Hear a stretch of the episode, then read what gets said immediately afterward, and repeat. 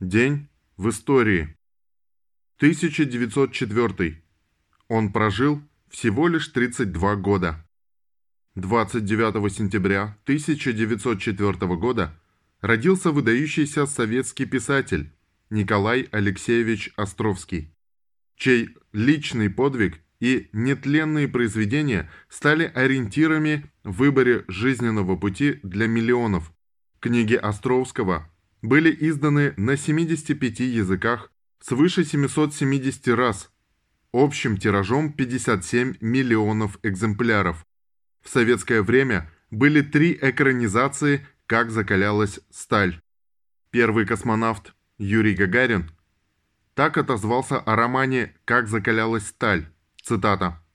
«Простой рабочий паренек Павка Корчагин, сражавшийся за советскую власть, за будущее советской родины, близок и понятен миллионам людей. Корчагинцы моего поколения, возмужавшего в послевоенные годы, осваивали целину, строили Братск, прокладывали дорогу к звездам. Что касается меня, то в самые трудные минуты я вспоминал железное упорство и несгибаемую волю Павки Корчагина. Конец цитаты. 1917.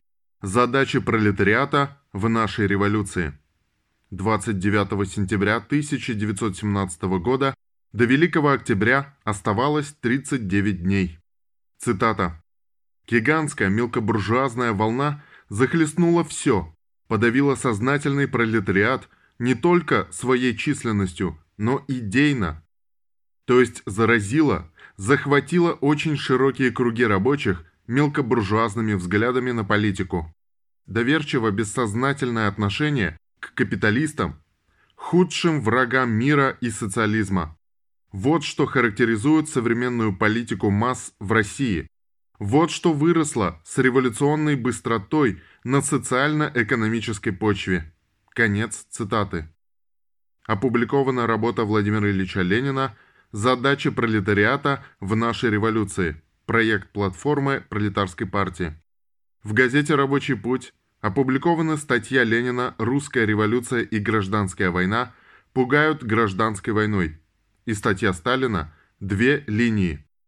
Омский совет вынес постановление, в котором настаивал на немедленном созыве Всероссийского съезда Советов принято решение о создании Красной гвардии.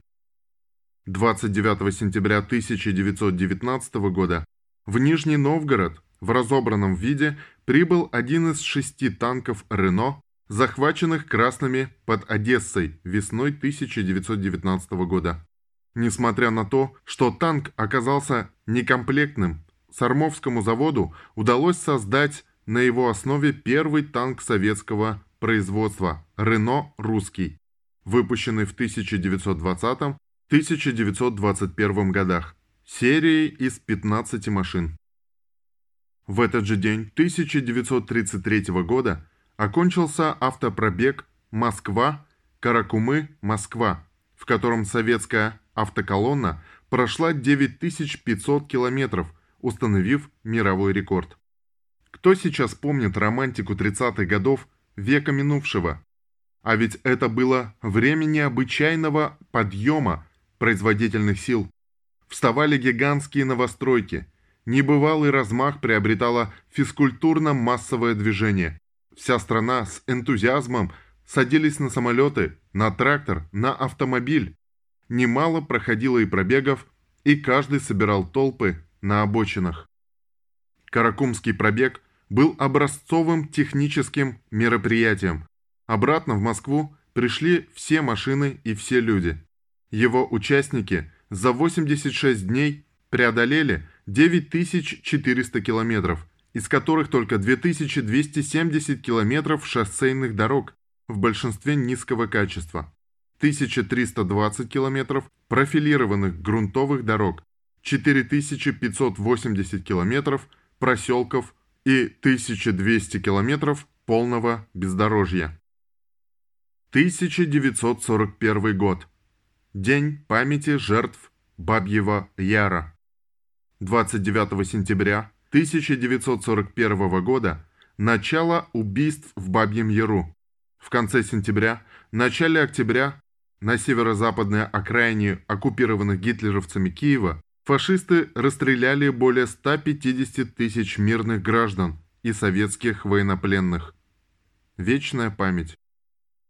В этот же день началась Донбасская оборонительная операция 29 сентября 4 ноября 1941 года. Составная часть Донбасско-Ростовской стратегической оборонительной операции. Превосходство противника над советскими войсками было в живой силе и авиации в два раза, в орудиях и минометах в три раза. Проведение операции. 29 сентября немцы начали наступление. Первая танковая группа и моторизованная дивизия 11-й армии почти сразу прорвала оборону советских войск и вышли в район города Осипенко.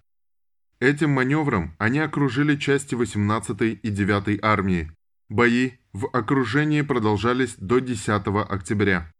12-я армия заняла оборону на рубеже Павлоград, Васильковка, Гавриловка для сдерживания продвижения противника и обеспечению отхода остальных войск.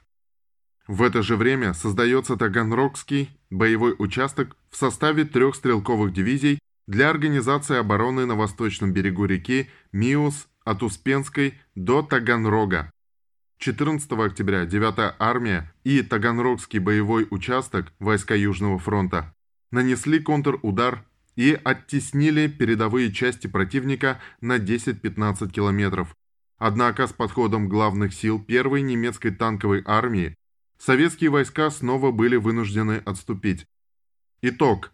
Противнику удалось разбить остатки Южного фронта РККА, дойти к Азовскому морю и войти в Крым. Была также занята юго-западная часть Донбасса. В начале ноября первая танковая группа вермахта возобновила наступление на Ростов-на-Дону. Ростовская оборонительная операция. 29 сентября 1943 года Токийский суд приговорил советского разведчика Рихарда Зорге к казни через повешение. Ему и его соратникам были предъявлены обвинения в шпионаже в пользу Коминтерна. В этот же день 1943 года Красная армия освободила город Кременчук, Украинская ССР, от фашистских захватчиков. В этот же день 1956 года в Москве состоялась учредительная всесоюзная конференция советских ветеранов войны, принявшая решение о создании Советского комитета ветеранов войны. 29 сентября 1977 года ракетой-носителем «Протон» была выведена на орбиту орбитальная станция «Салют-6».